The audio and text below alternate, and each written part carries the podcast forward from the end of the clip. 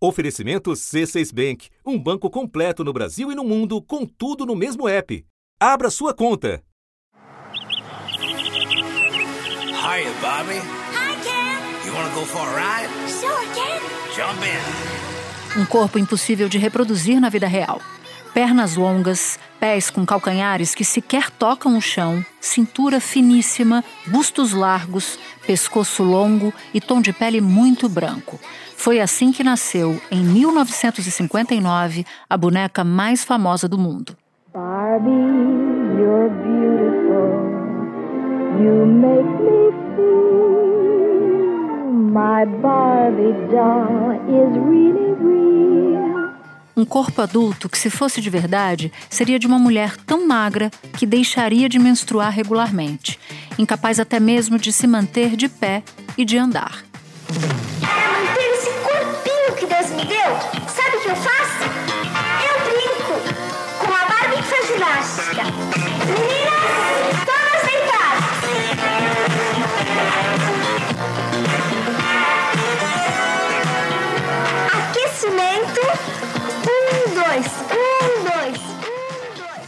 Símbolo de uma forma inatingível, a boneca que atravessou gerações passou a espelhar outros tipos de corpos e de padrões somente a partir de 2016, perto de seus 60 anos.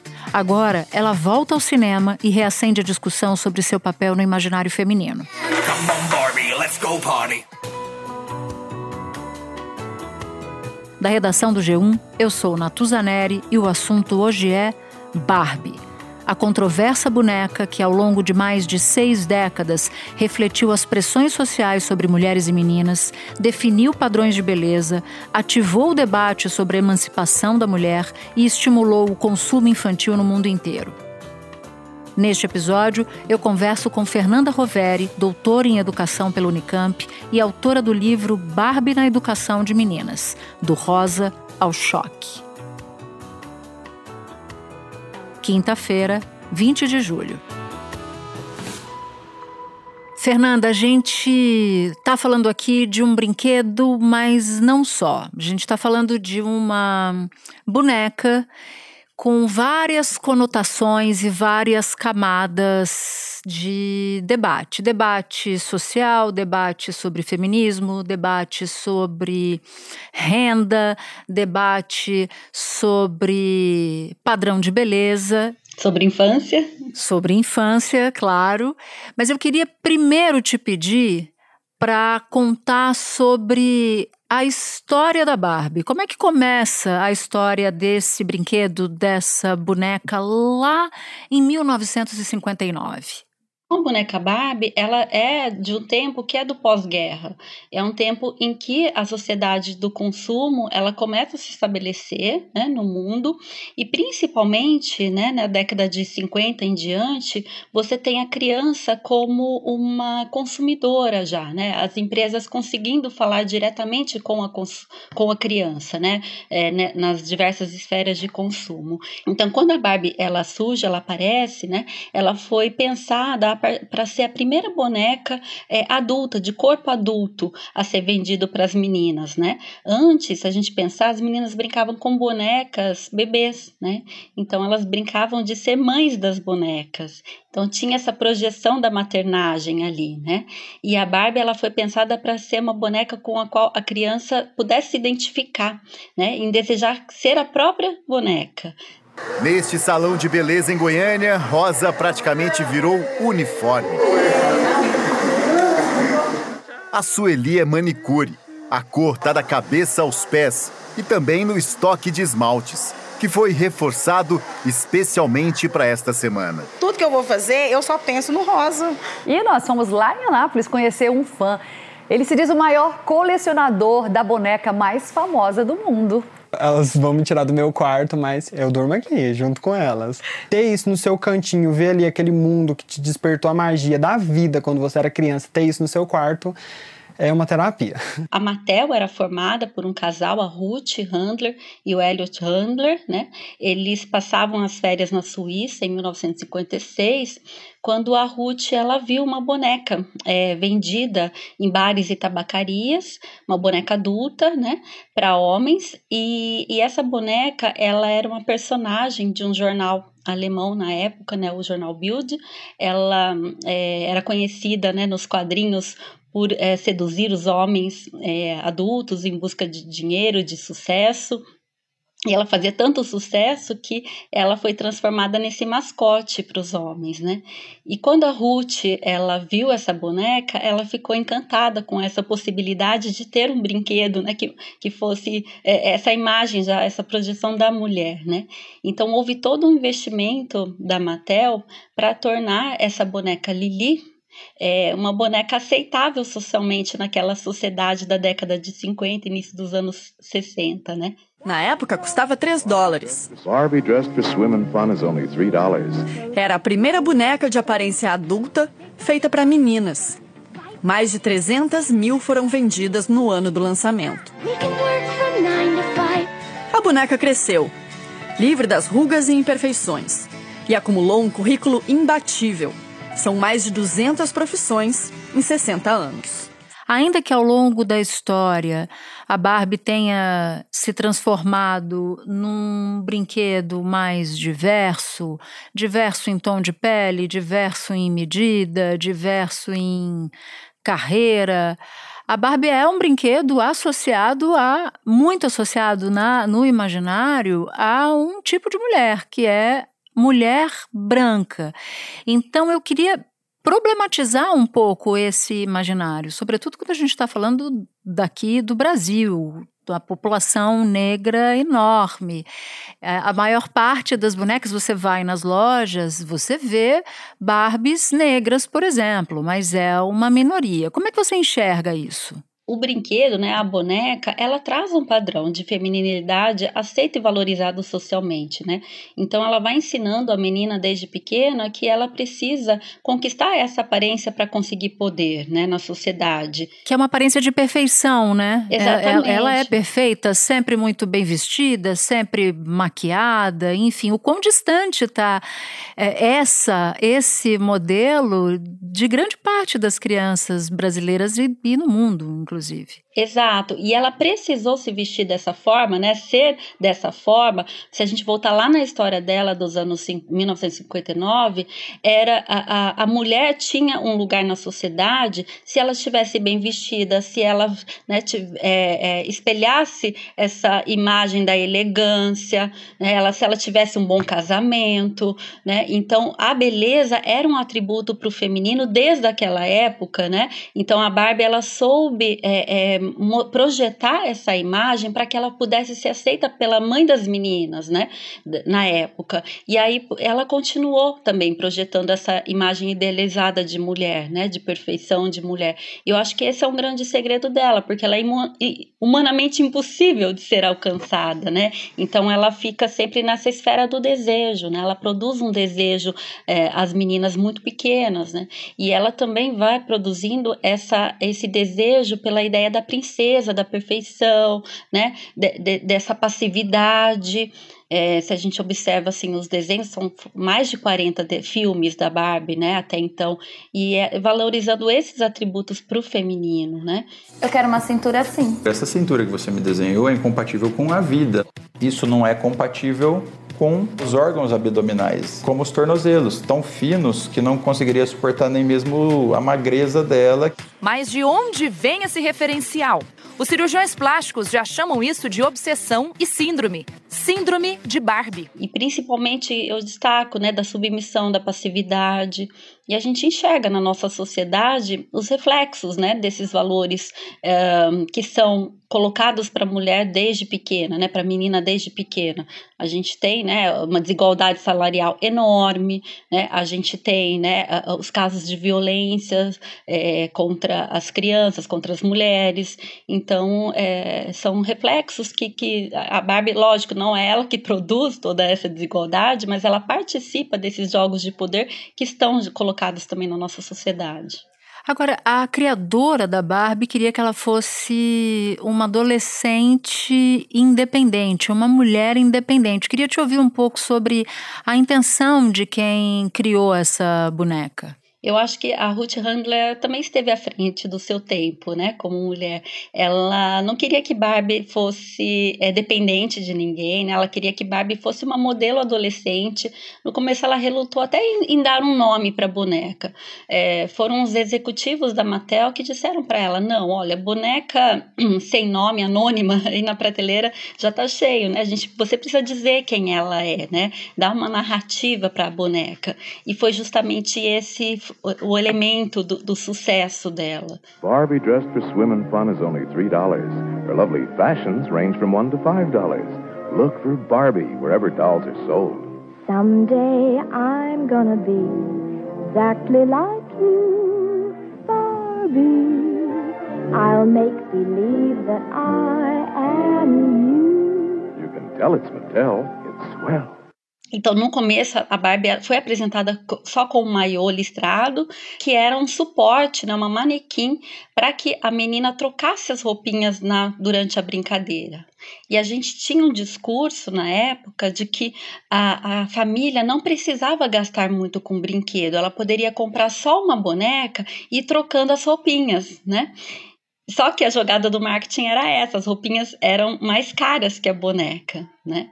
E hoje a gente tem um discurso que é oposto, né? Você precisa colecionar, precisa comprar mais e mais bonecas, né? E depois, à medida que ela vai se tornando mais aceita entre, na, na, entre as meninas, entre as crianças, ela vai ganhando outros enredos, né? Então, por exemplo, o Ken, ele só vai aparecer em 1963 é como um acompanhante da Barbie, né? Porque as meninas pediam que Barbie se casasse, que Barbie tivesse filho, e a Ruth Handler relutou muito tempo, né? Ela disse: não, eu vou no máximo dar um acompanhante, um namorado. E aí os executivos diziam para ela: olha, é, é, bom que você faça isso, porque a gente consegue explorar várias atividades aí, né? A Barbie que vai para o baile, a Barbie, né, que vai para né, esse encontro, para a festa. Pensei em dormir aqui hoje. Por quê? Ah, porque somos namorados. Para fazer o quê? Isso eu não sei direito. Quando as crianças pedem para que Barbie é, se tornasse mãe e a Ruth Handler resiste, ela cria então um pacote que era Barbie Babá. E ela faz questão, lá no começo da década de 60, de dizer que Barbie é babá, ela não é mãe da criança. Então ela coloca um avental escrito babá, ela coloca como acessório um relógio para mostrar que é uma atividade, né, de que tem hora para começar, hora para acabar. Ela coloca três livros para Barbie, que é, é como perder peso, como ganhar dinheiro, como viajar, né, para mostrar que Barbie era uma, uma jovem, ela estava interessada em outras coisas, né, não em ser mãe da criança e quase nenhum acessório assim ligado ao cuidado, né? E aí a gente o que a gente vê hoje é uma explosão, né? Da, a Barbie ela assume esse lugar da maternagem, né? Do cuidado com diversos objetos, né? E ela faz isso com estilo e feliz. Agora esse é esse é um relato interessante porque li em diversos em diversos momentos, porque agora tem um hype, né, da Barbie em razão do filme, etc e tal de que ela é um, é, ela é um brinquedo que traz contradição, né? Tem gente que diz que ela é um símbolo de emancipação feminina, tem muita gente que diz que ela é, por outro lado, ela é o oposto disso, o símbolo do, do, do patriarcado.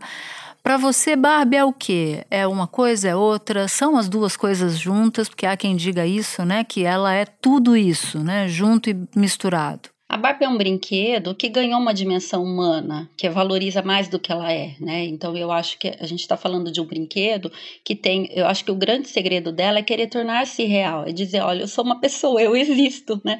Então durante toda a, a história dela, ela tem é, tentado se reafirmar, reafirmar a sua existência, né? Como pessoa.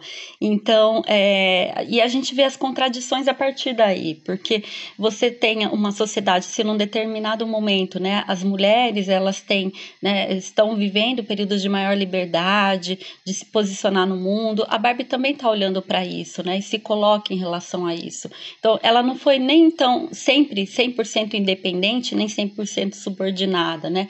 É, são, são períodos diferentes da história dela que eu acho que também varia com, conforme a demanda, conforme o consumo, conforme, por exemplo, a, a Barbie negra, a Barbie hispânica, ela vai aparecer quando essa população tem um, um poder aquisitivo é, enorme, né? Aumenta na década de 80 o poder aquisitivo dessa população, né? A Barbie de 2019 aparece de cadeira de rodas. A Barbie de 2019 pode usar uniformes largos, não tem medidas padronizadas, pode ter o cabelo liso ou crespo. Quer se impor diante do mundo. É também ativista e tem a pele tatuada. Como a boneca inspirada na modelo e ativista britânica.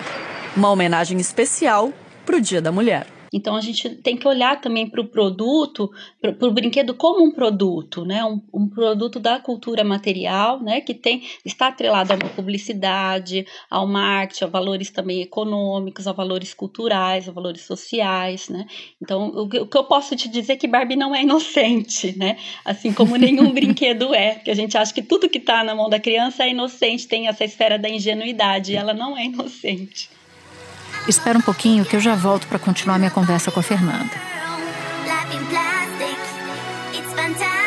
Com o C6 Bank, você está no topo da experiência que um banco pode te oferecer. Você tem tudo para sua vida financeira no mesmo app, no Brasil e no mundo todo. A primeira conta global do país e atendimento personalizado, além de uma plataforma de investimentos em real e dólar com produtos exclusivos oferecidos pelo C6 em parceria com o JP Morgan Asset Management. Quer aproveitar hoje o que os outros bancos só vão oferecer amanhã? Conheça o C6 Bank. Tá esperando o quê? C6 Bank. E sobre o, o, padrão de beleza, né? Uma mulher muito magra, uma cintura muito fina, pernas alongadas, o pezinho, que durante a maior parte do tempo sempre foi um pezinho em formato de quem usa um salto muito alto. Só em 2016 é que a, a, a Barbie ganhou a dimensão plus size. Então eu queria falar um pouco desse padrão de beleza, ainda claro, muito vastamente associado a essa mulher branca muito bem maquiada e supostamente perfeita é, e a demanda social de agora, né? A, a, o que é a mulher do nosso do nosso tempo, que não deve seguir um padrão de beleza, deve seguir o seu, o que ela quiser ser. Então eu queria que você falasse um pouco desse desse elemento tardio. Sim, ainda muito restrito, né? Nenhuma criança vai chegar na loja e encontrar lá na prateleira assim em destaque essa Barbie. Então, assim, ela também ela segmenta, né? Em relação à sua pergunta, né, Barbie sendo um brinquedo, uma boneca, ela participa da, da construção das identidades, né? Então, desde cedo, é, por mais que a gente acredite que as crianças subvertam papéis, transgridam nas brincadeiras, elas podem lidar né, com, o objeto de, através da sua imaginação de N formas, não só como é, vem né, massivamente para ela, né, é, mas a gente tem é, a força do seu discurso muito presente ali, né, não só o do dela, mas de outras instâncias na nossa sociedade, dizendo que para ela ser considerada né, socialmente ganhada, ganhar visibilidade como menina, como mulher, ela precisa usar da sua beleza para conseguir poder, né? Então as mulheres elas estão em profissões, né, que, que exigem dela esse lugar, esse cuidado, a aparência, né, que ela sustente essa aparência valorizada socialmente, né? É, e, e os meninos eles vão aprendendo que eles é, eles têm que ser ativos, têm que ser poderosos, têm que ser agressivos, né? Então você já vai direcionando desde pequena qual que é o lugar, né, na sociedade de meninos e meninas. Eu queria falar um pouco disso, porque o Ken, que veio depois, qual foi a data da chegada do Ken? A Barbie chega em 59 e o Ken chega em 63. Ou seja, poucos anos depois resolveram Isso. achar que a Barbie precisava de um, de um homem, né? Isso. E aí você já nos contou a discussão que, que a, a, a, idealizadora da Barbie não queria um marido, então ficou ali um acompanhante e tal. Mas eu quero falar sobre o lugar dele, porque ele é muito pouco falado, né? Talvez pelo fato de a Barbie ser uma boneca mulher, ela seja muito mais policiada do que o Ken. E o filme traz um, um momento interessante. O filme que estreia agora nessa, nessa quinta. O, o, personagem do Ken se surpreende quando ele cai no mundo onde os homens tomam as decisões, ao contrário do que no filme traz como a Barbilândia. Qual é o papel do Ken nessa história de representações ao lado da, da Barbie? Assim como a Barbie, ele também tem representações bastante ambíguas e contraditórias, né? A gente vê diversos períodos também do Ken.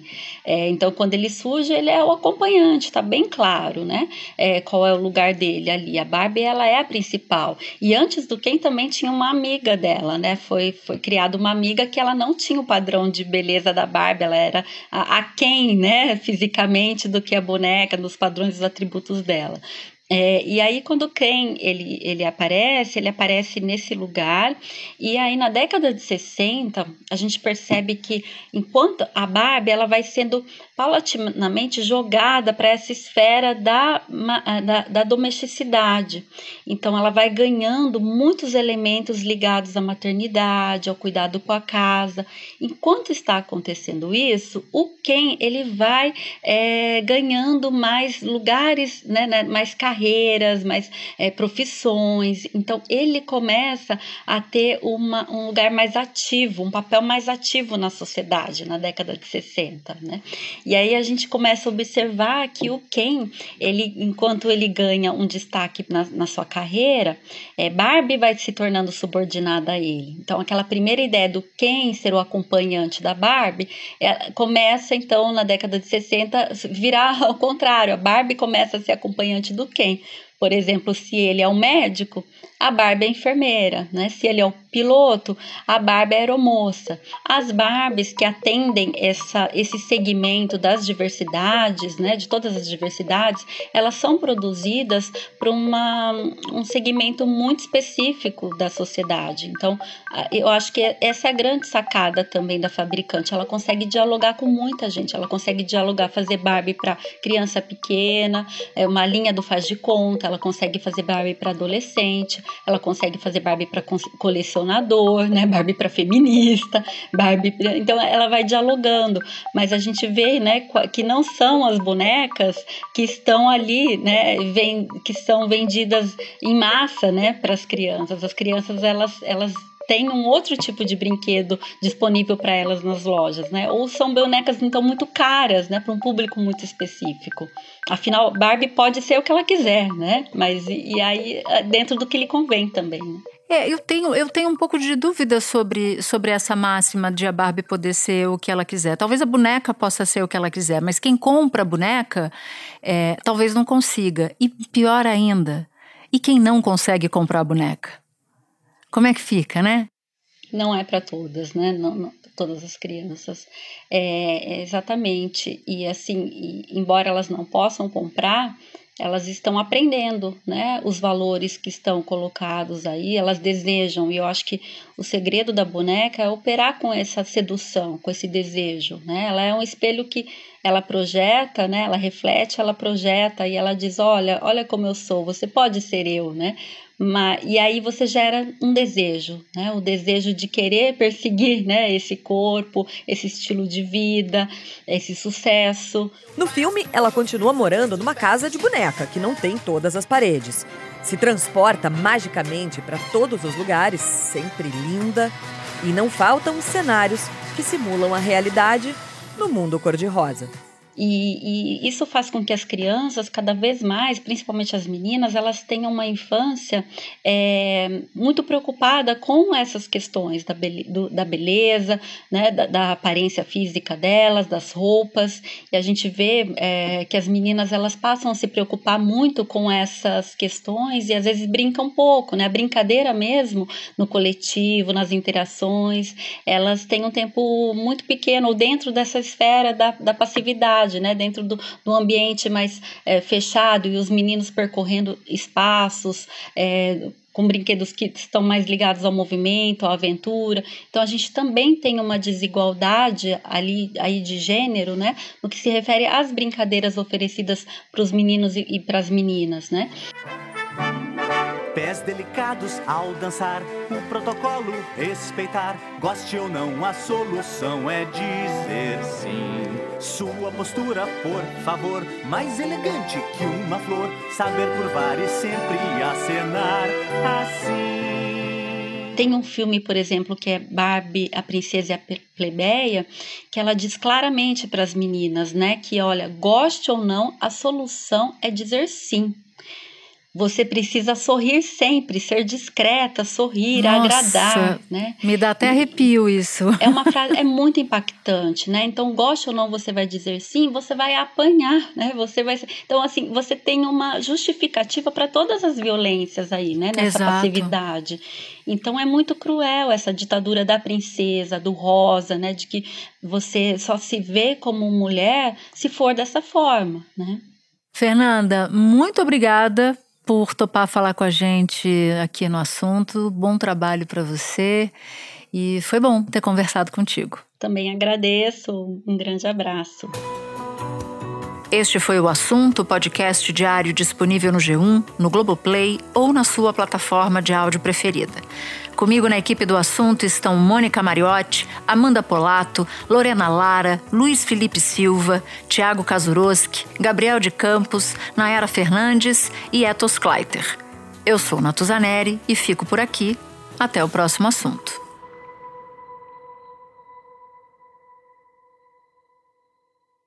Você no topo da experiência financeira que um banco pode oferecer. Escolha um banco completo no Brasil e em qualquer lugar do mundo. Abra sua conta no C6 Bank.